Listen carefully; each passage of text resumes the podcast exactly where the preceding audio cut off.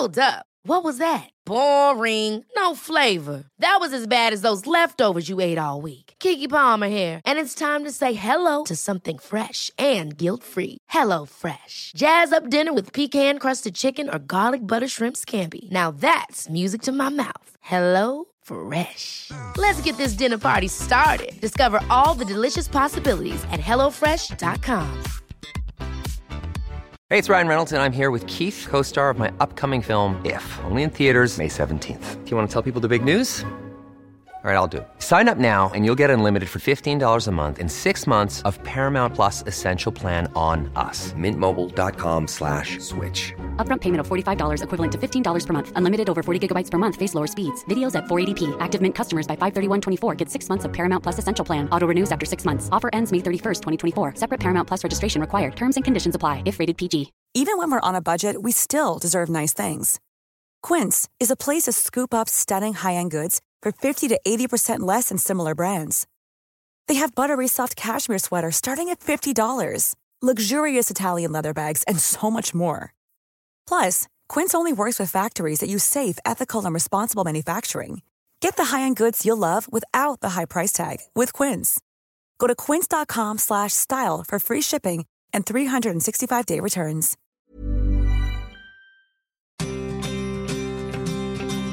Hello and welcome to another episode of Something from the Cellar, a chance for us to revisit some of our vintage conversations that resigned in the White Wine Question Time Cellar with almost 300 episodes in our back catalogue to choose from. In this episode, we're giving you a little amuse bouche to get your mouth watering for our forthcoming episode with, well, frankly, kitchen royalty, superstar chef Rick Stein.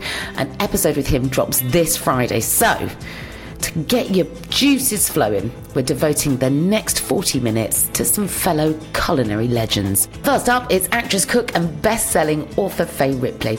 Here she shares her dream dinner party as well as recounting the night that a fussy A lister came for dinner and gave her a taste of a nightmare dinner party.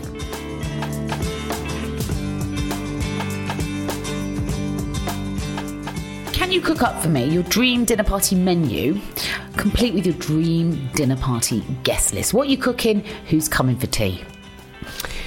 Do you know what? I have been asked this over the years. Oh, It's, you know, sorry. it's, no, no, no, no. I'm, but, but I'm going to qualify that. No, no, it's a good question because I think people have heroes and they want to, you know, the, the dream would be, oh, you know, maybe I could meet. And in the past, I think I have given a list of sort of amazing people that I would like to come over for dinner, but it has changed. Yeah, And I, think, the pandemic changed that, don't you?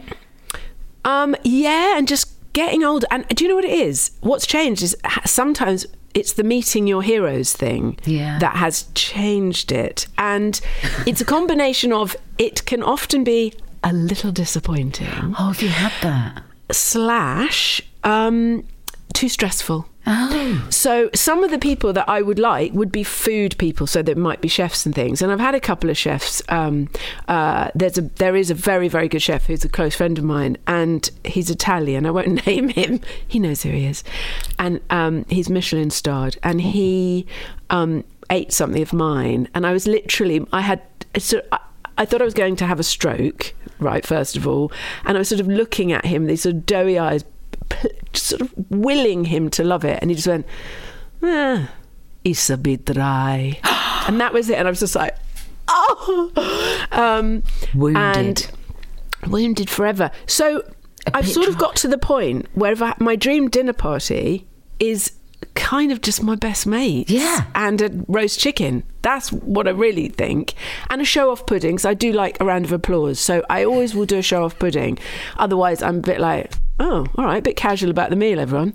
Hello. um, so I like to sort of be able to go, oh, God, it was nothing. Honestly, I've been oh, running around all day and just threw it together. And, but, and yet, it's incredible. I use indoor fireworks to also add drama. Do you really? Obviously. Put it in the top, honestly. It doesn't matter if it tastes awful. Everyone will go, wow. So, um, but, and also, I, I did write about it in the. Um, I wrote about a dinner party that I had for, let's say, some A-listers, and the, again, I it was a, for an actress, and I hugely admired her. I still do as an actress, but I went to too much trouble I, I, re- I went overboard. It was embarrassing. Like I needed to be more casual with it. I tried way too hard. I, I think I aged 10 years in the process. She was so rude. No! She was so rude. And um, she, I mean, first of all, she was on a diet, which she didn't tell me. about I had con- I'd sent emails going, any any dietary requirements, you know.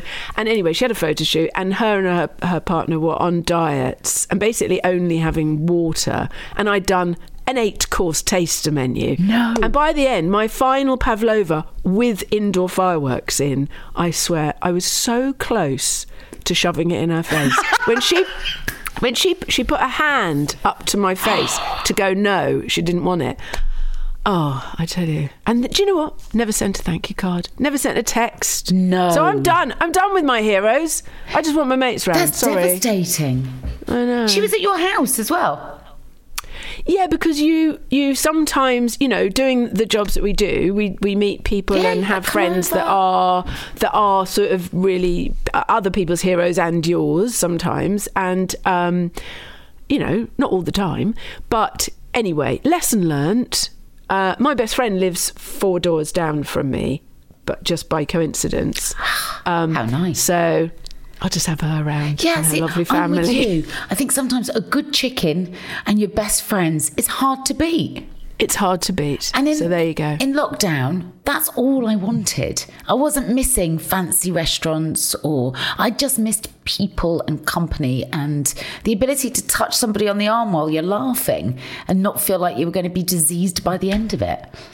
I know what you mean. Although I was lucky enough because my friend lives in my street that we were often able to sort of, you know, be at a distance in a garden or go for Yeah. a walk at a distance because we were right there next to each other. So she she saved me. We were all sort of saved by by each other's family actually. So we were very lucky. Did you cook Um, a lot in, a lot in lockdown? Oh, yes. I mean, well, the thing about the lockdown thing, and there's a, you know, obviously I am aware this is just a small, privileged minority, but it, it hit at a time when my kids would have and should have, because it would have been better for them. So I'm purely talking selfishly, awful for them, obviously, but they would have been out, probably taking drugs and abusing alcohol. And the, but it stopped that for a while. So i didn't have to worry about where they were. They had to be basically suckling on mother's breast again.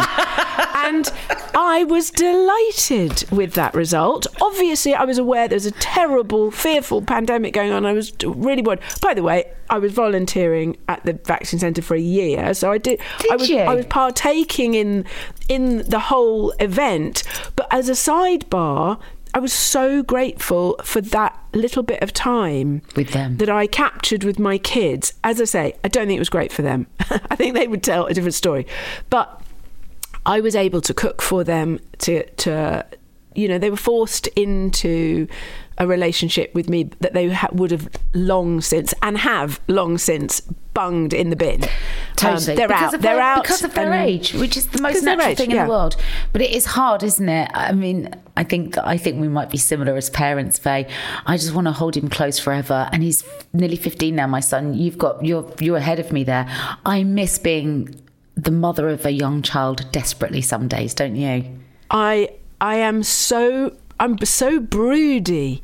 I'm all the time. I am. My daughter's actually now twenty. She's 20. and I mean, it's not right, but I'm encouraging an early pregnancy.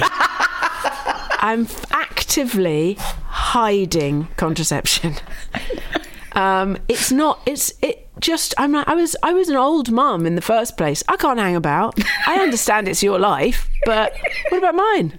Um, and my 16 year old son. I. th- You know. Again, I, I'll, I'll give it another year, and then I'll start going in there as well, saying, "Come on." What you got for me? Um, but anyway, but that, but th- that that time has become a sort of, you know, obviously it was what it was in so many different ways for so many different people but there was a just a percentage of it that I was grateful to be holding on to my kids for Yeah, I hear you. Next up, we're diving back into our conversation with the brilliant Dame Prue Leith. With an extensive list of accolades to her name, she's a businesswoman, a chef, an entrepreneur, a TV personality, and of course, a Bake Off judge. This lady never stops. And let me tell you, she doesn't mess around. The first um, 25 years of my life, I was building up my business. So I was, um, I was first of all a caterer. I was, you know, I started in a bed sitter cooking people's dinners, um, you know, going around the tube with my ingredients in one hand and my tools in the other. And then I mean, you really were a one woman band to begin with, weren't you, Prue? Yes, I was, yeah. absolutely. And you were doing Um, corporate lunches, corporate dinner parties, cooking for businesses, really. and cooking for housewives, cooking for posh women in Kensington, and you know, Were you? Well, Yeah, and they tried to pass it off as their own. Yeah, they did. One, it's one woman who I cooked, I cooked her dinner parties for her. And one day I heard through the hatch, you know, she had a hatch from her between her her um, kitchen and her dining room, and I could hear everything that was going on in the dining room. And somebody said, um, "You know, this this food is absolutely delicious. Can I have your cook's name because I'd like her to do my director's lunches for me in the city?"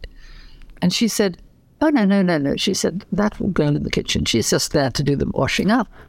She said, I do all the cooking. I wouldn't dream of having a cook. And I was so bloody indignant. I wanted to in through the hatch and put them all right. Did you? I, no, I didn't. What I did did do though was I had hung up all the coats when the guests arrived. So I put one of my business cards into every pocket I could find on all the coats in that net. And and I wrote on the top of the cards, your dinner was cooked by. and I tell you what, it worked because the next morning that guy rang me up and he said, um, you know, I I um, um I, he said I really thought your dinner was absolutely delicious. And he said, would you, when he asked me if I'd do his lunches, and he said, you're a very good cook. He said, but I was far more impressed with your marketing skills. It was brilliant.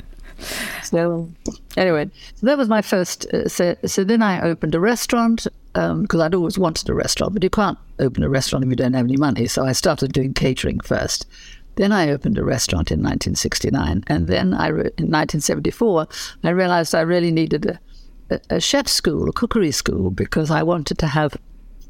I didn't want to have to train chefs once they got to me. I wanted them to arrive trained, and I wanted them to pay me to train them and then I could hire them rather than me having to pay them and then train them. You're so smart, Prue. And also, you have just skipped over the bit where, in between opening a restaurant and opening a cookery school, you were awarded a Michelin star.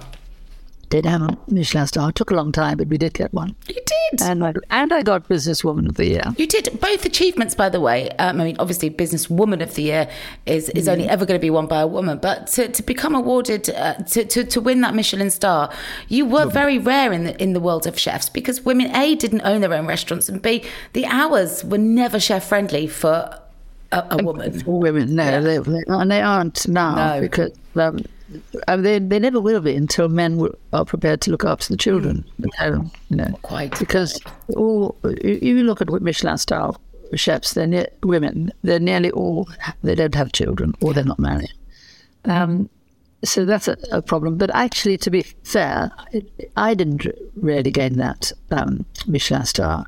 The, the chap who did is Alex Floyd, who's a top chef, and he he got us uh, the Michelin star. Really, not me. I just owed, I owed the joint. He got it. But you, Prue, you owned the joint. Um, Right. You know, you, you didn't come through multiple kitchens. You were self, not self-taught. You studied at the Cordon Bleu School of, of Cookery, um, but you hadn't had the same route to business as a lot of your competitors. You have trailed your own, you know, path really in so many ways. So I did the three businesses: catering, restaurant, and cookery school.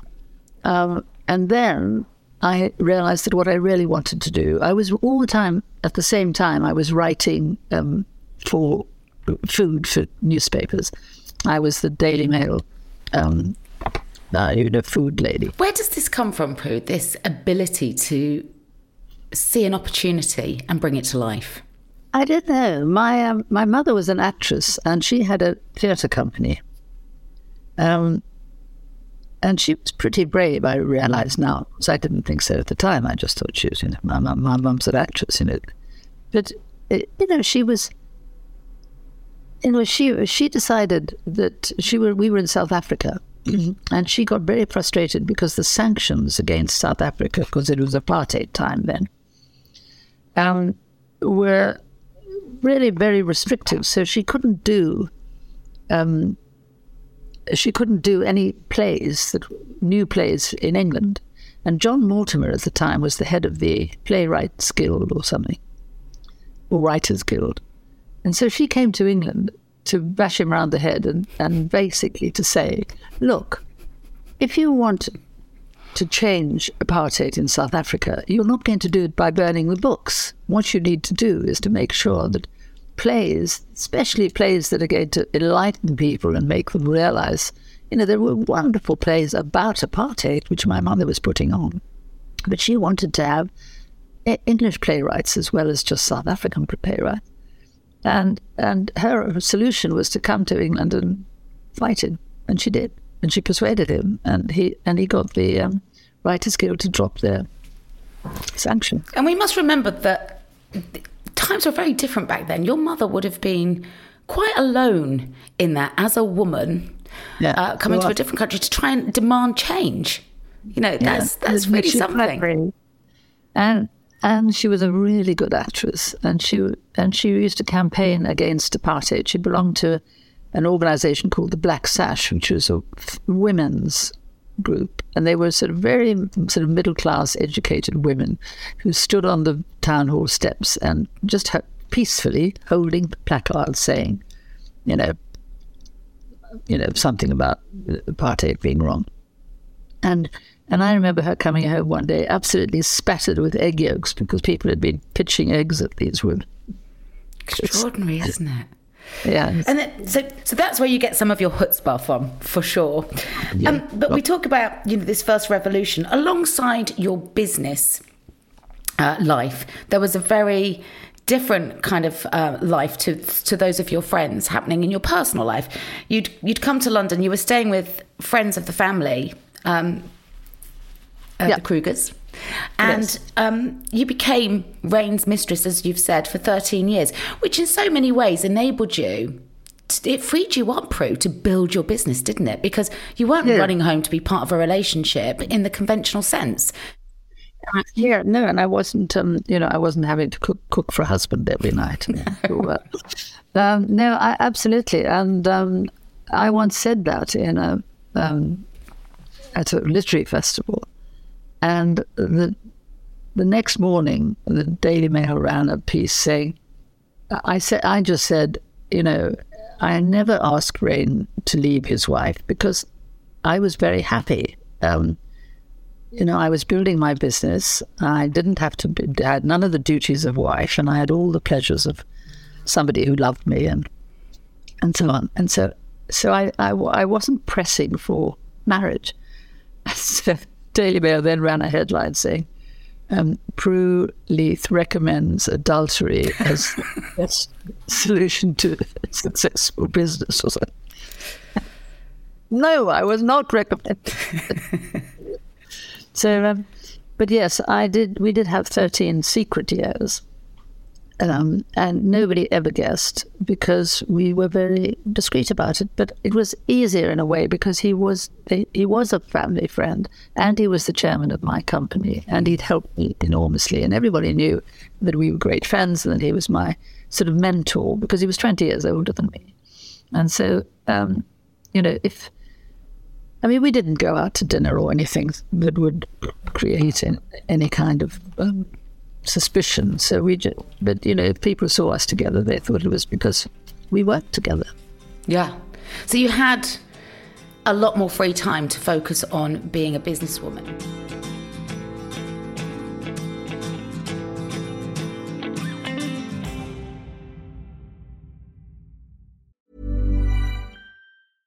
Ryan Reynolds here from Mint Mobile. With the price of just about everything going up during inflation, we thought we'd bring our prices down.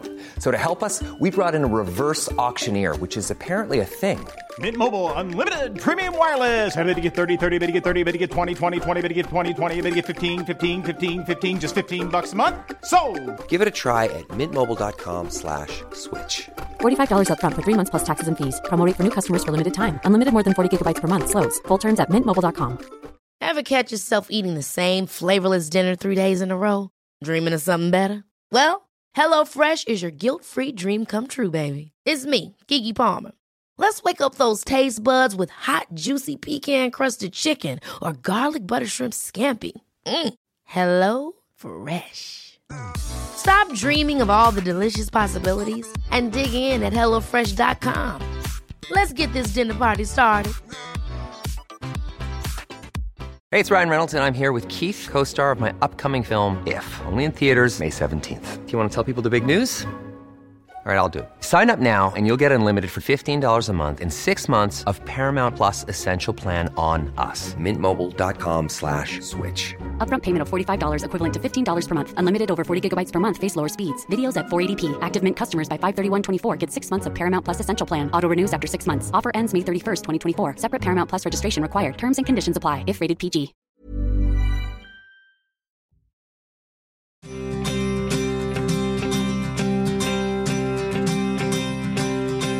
Finally, it's Simon Rimmer, restaurateur, TV chef, and now podcaster.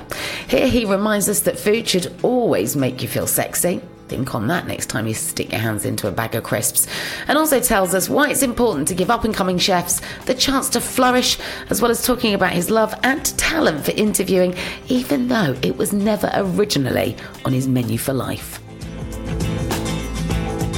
I'd avoided doing a podcast for ages. My agent kept saying, "You should do a podcast. You're a broadcaster. You need to do a podcast." I said, "But I've got nothing to say." And the the premise of it came about when I was having I was having a conversation with Tom Kerridge, we're having a cup of coffee together, and What a lovely man, eh? really lovely man. And and he sort of said, "Oh yeah," and you know, I remember reading White Heat by Marco Pierre White, and I decided that's the chef I want to be. And there was something there that made me think, wow, we've all got that sort of pivotal moment, not just in, as chefs, but in, in our careers, where you go, that was the moment when I either decided by default or design that that's the way my world is going to go. And so that's where the premise of it came from. And, I, and I've been incredibly flattered that literally everybody that I've invited on has said yes. I think, you know, because I've been around a long time and I know everybody and they feel, they feel safe. You know, they, they know that I can speak chef talk with them and also I can talk nonsense with them and telly talk and, and whatever else. And it, has been, uh, it, it's joyous. I love it. I absolutely love it. This week I've done Michael Caines and, uh, Nadia, um, and, uh, Nisha Katona and just very, very different characters, but, you know, just, just lovely, joyous thing to do. And you know what? You can hear when somebody loves to interview, and you do. And it was never what you came um, into No. telly to do. You're first and foremost, you were chefing, right? You were cooking on telly.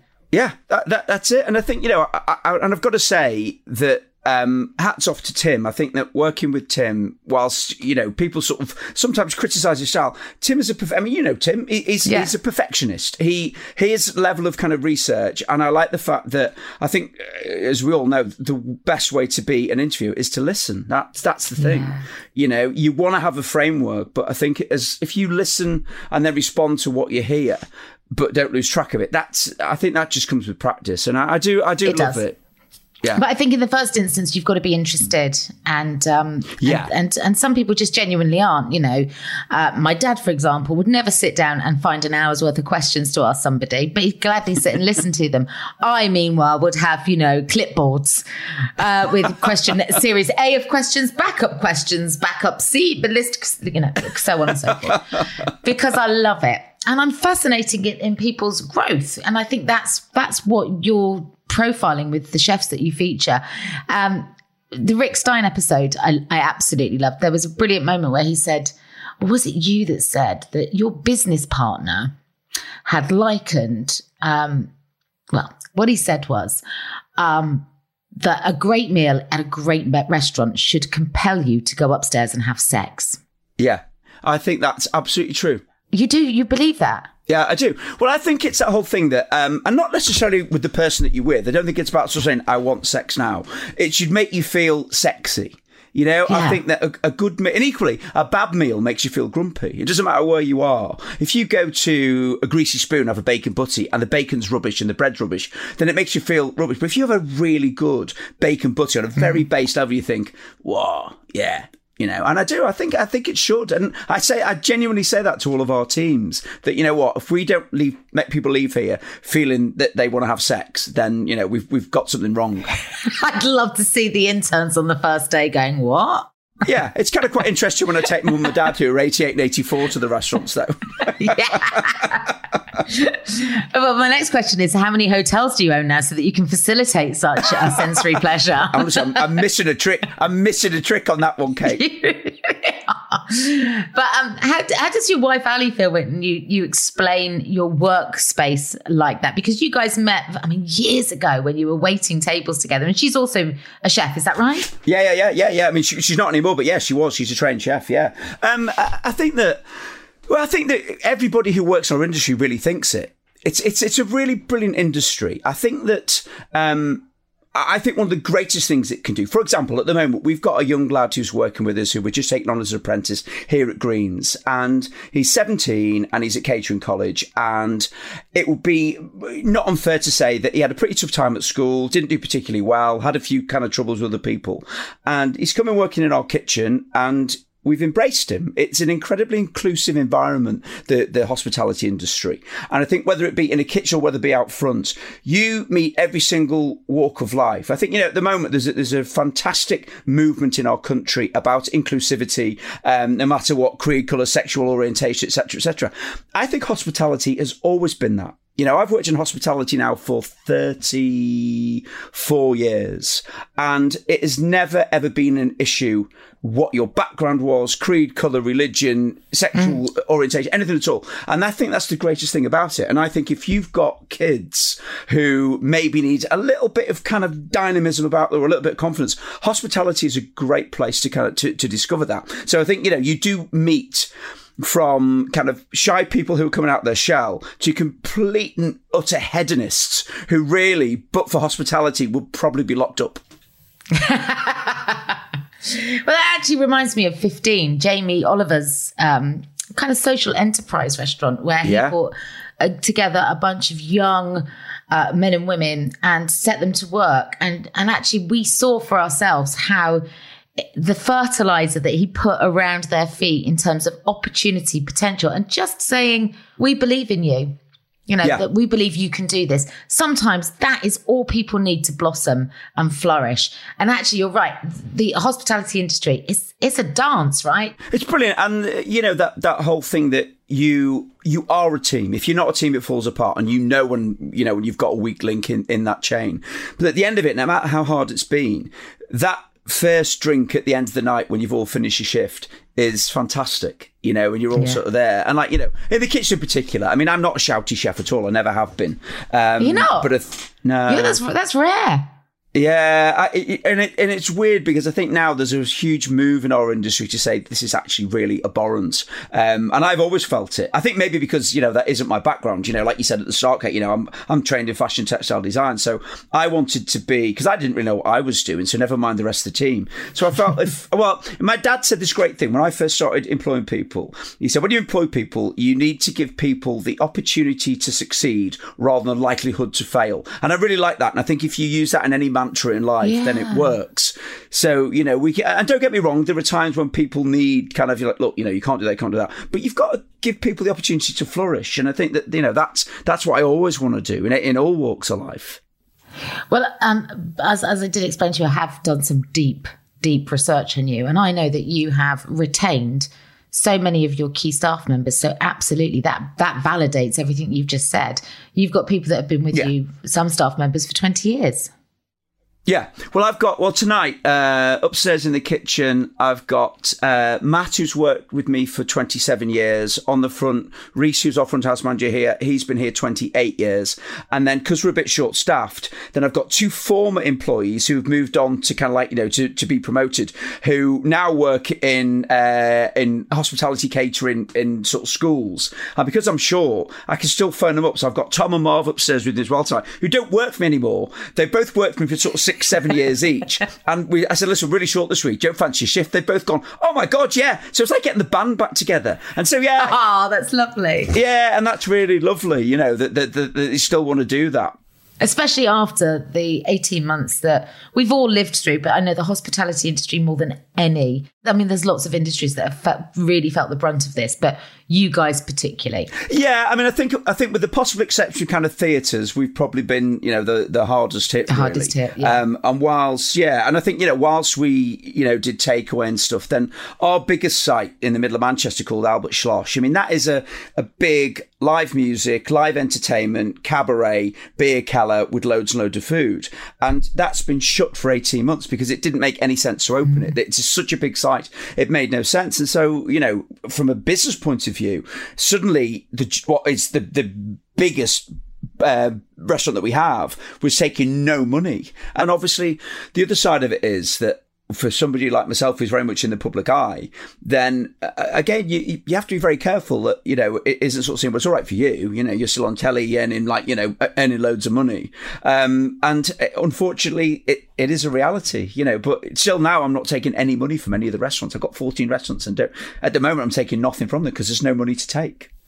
Wow. So actually, if you didn't have Sunday brunch, honestly. Kate, when when I mean we've been so lucky that that stayed on right the way through. We had one week when we were off. How, how have you managed to keep that going with all of the difficulties? Really... I mean, shooting with with COVID restrictions is so tricky. It's rough.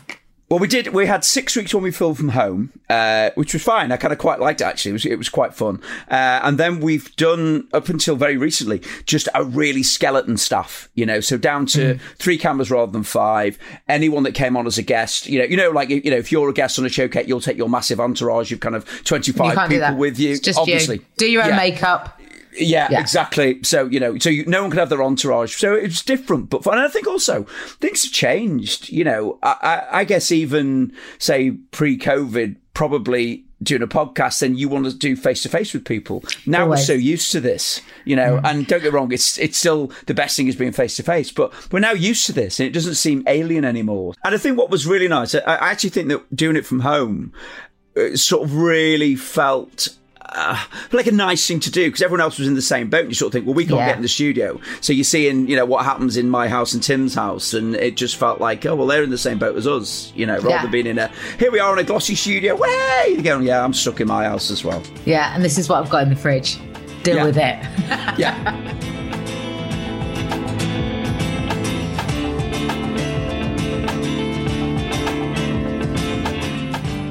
Thanks so much for joining me this week for our weekly Something from the Cellar episode. If you love what you've heard and you want to go back and enjoy more great stories from the featured guest today, you can search for them by using their guest names in the search bar, or you can scroll through the back catalogue. This week, we featured the lovely Fay Ripley, Dame Prue Leith, and Simon Rimmer.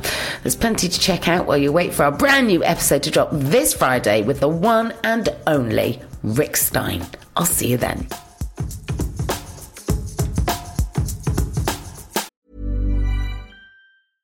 Small details are big surfaces. Tight corners are odd shapes. Flat, rounded, textured, or tall. Whatever your next project, there's a spray paint pattern that's just right. Because Rust-Oleum Custom Spray 5 in 1 gives you control with five different spray patterns. So you can tackle nooks, crannies, edges, and curves without worrying about drips, runs, uneven coverage, or anything else. Custom Spray 5 in 1 only from Rust-Oleum Hold up. What was that? Boring. No flavor. That was as bad as those leftovers you ate all week. Keke Palmer here, and it's time to say hello to something fresh and guilt-free. Hello Fresh. Jazz up dinner with pecan-crusted chicken or garlic butter shrimp scampi. Now that's music to my mouth. Hello Fresh. Let's get this dinner party started. Discover all the delicious possibilities at HelloFresh.com. Planning for your next trip? Elevate your travel style with Quince. Quince has all the jet setting essentials you'll want for your next getaway, like European linen, premium luggage options, buttery soft Italian leather bags, and so much more. And is all priced at 50 to 80% less than similar brands. Plus, Quince only works with factories that use safe and ethical manufacturing practices. Pack your bags with high-quality essentials you'll be wearing for vacations to come with Quince. Go to quince.com slash pack for free shipping and 365-day returns. White Wine Question Time is a Stack production and part of the ACAST Creator Network.